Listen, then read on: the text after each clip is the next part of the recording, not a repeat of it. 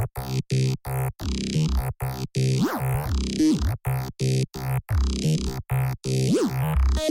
you.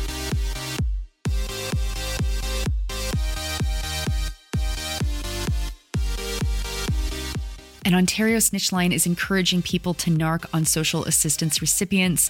An investigation into the Prince Albert Police is not being released to the public, at least not yet. The Alberta Energy Regulator is worried about copycats blowing up a pipeline after watching that new movie. American trains regularly sit on tracks, cutting communities in half and leading, in some cases, to death. And more than 100 bodies have been found in two spots on the coast of the Mediterranean. Good morning. It's Thursday, April 27th. I'm Nora, and here are your headlines.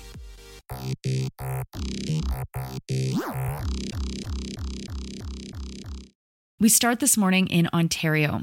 Press Progress is reporting that the government of Ontario has set up a snitch line for people to call in and rat on social assistance users for breaking the rules. Calls into the line are anonymous. Mitchell Thompson reports that the line is specifically seeking information about spouses or children of social assistance recipients. Informants or narcs are asked to provide information about the person's name, address, date of birth, phone number, and the names of the person's spouse or children.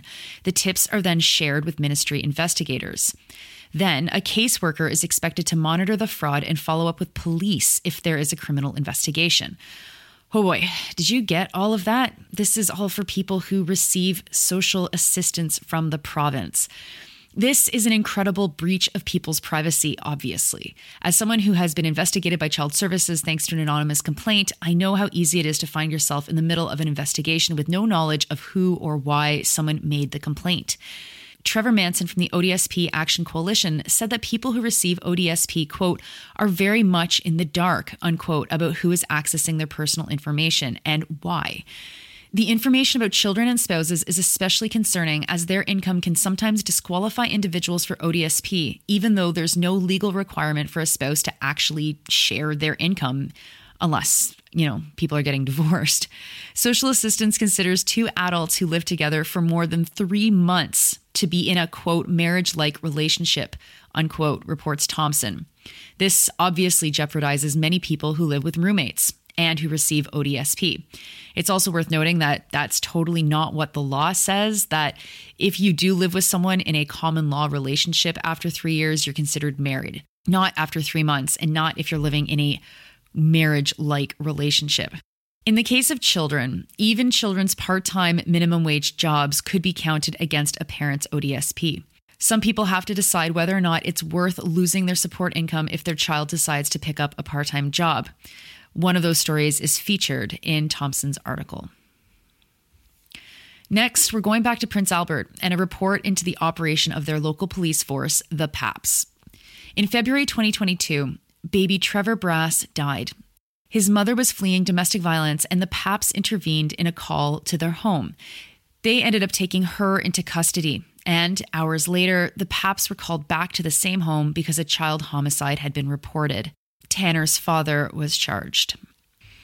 That event triggered an investigation by the Federation of Sovereign Indigenous Nations and other indigenous leaders who found quote grave concerns alleging gross negligence and or criminal negligence and systemic racism unquote reports NBC News. When police first showed up that night, rather than recognizing that Tanner's mother was experiencing domestic violence, she was instead arrested for being intoxicated. Police ignored her pleas for help and did not check on baby Tanner. The FSIN found in their investigation that Tanner's mother was not intoxicated and had told the police that Tanner was likely in danger. Now, it's not clear whether or not this or any of the other two deaths in custody were what triggered the investigation. The report into the operations of the PAPS has not been released, and the Ministry of Corrections, Policing, and Public Safety has said that it does not intend to release the report's findings. But Corrections and Policing Minister Christine Tell is considering releasing the report. It sounds like some folks should probably send Minister Tell some emails and convince her to do the right thing. I mean, it makes absolutely no sense that this report wouldn't be released. The PAPs have refused to comment. Next to Alberta. Man, Alberta, I feel like you're taking up too much space on this podcast. I guess it probably warrants it considering the tar sands and all, but sorry, folks, I'll try to do better next time, but not today. Today, I cannot resist telling you this story, which is from Alberta. The Alberta Energy Regulator has been in the news a lot recently, as you might know or recall from previous episodes, mostly for not doing what they are supposed to be doing when it comes to reporting and monitoring tar sands related leaks. But now they're in the news because they're afraid that the new movie called How to Blow Up a Pipeline might inspire others to try and figure out how to blow up a pipeline. Because of the movie, the regulator announced quote unquote additional measures at pipeline sites to respond to any quote unquote violent activism, reports CBC's Katerina Schulz. Katerina, I'm really sorry if that's not how your name is pronounced. I have to say, I'm not sure about the choice to use the term violent activism there. It isn't in scare quotes in the article, so that one seems to be coming from the CBC and not from the regulator. But remember that violence against objects that don't like house and protect humans, not really violence, let's be clear.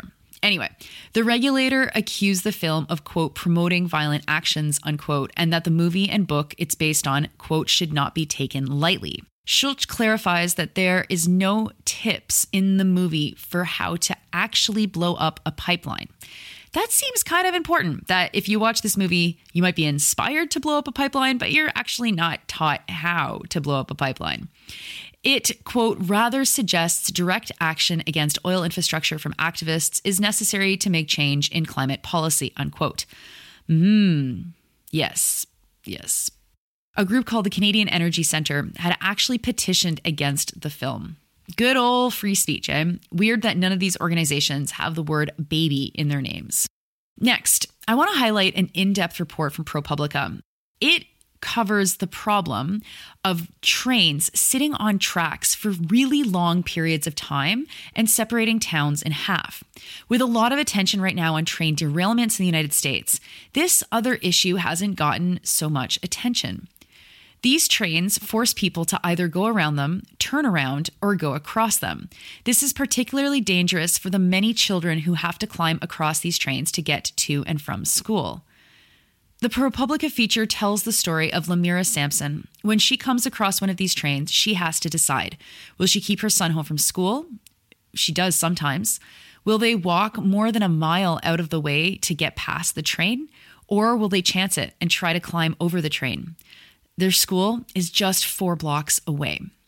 The problem with climbing over the train is that it's extremely dangerous. Trains can start without notice. Lax regulation has led to trains being longer and longer, making this issue even more serious. Sometimes these trains block intersections for hours, and sometimes it's for days. And it isn't just children climbing over these trains that is a problem. Ambulances are often stymied by them, and patients have died as a result.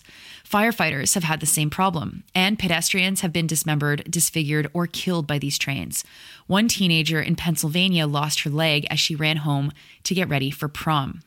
And then there are more mundane problems related to this. The article talks to one teacher who says that because of delayed trains, her students are late multiple times per week.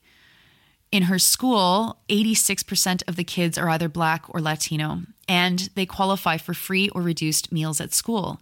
Therefore, getting to school on time also means getting fed.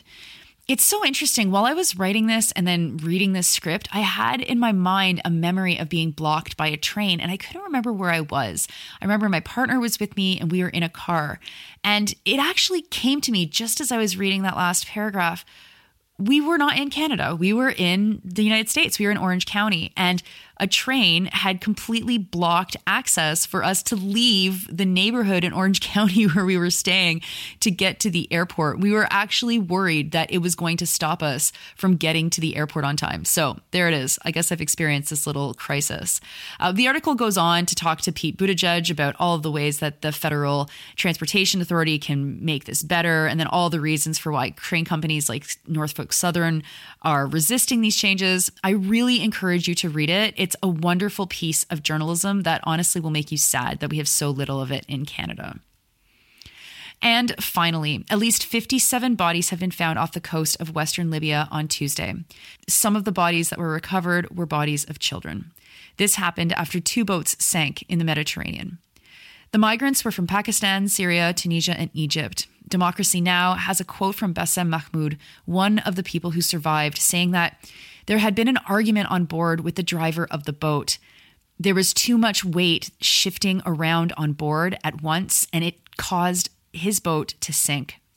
Infuriatingly, sadly, enragingly, that's not all.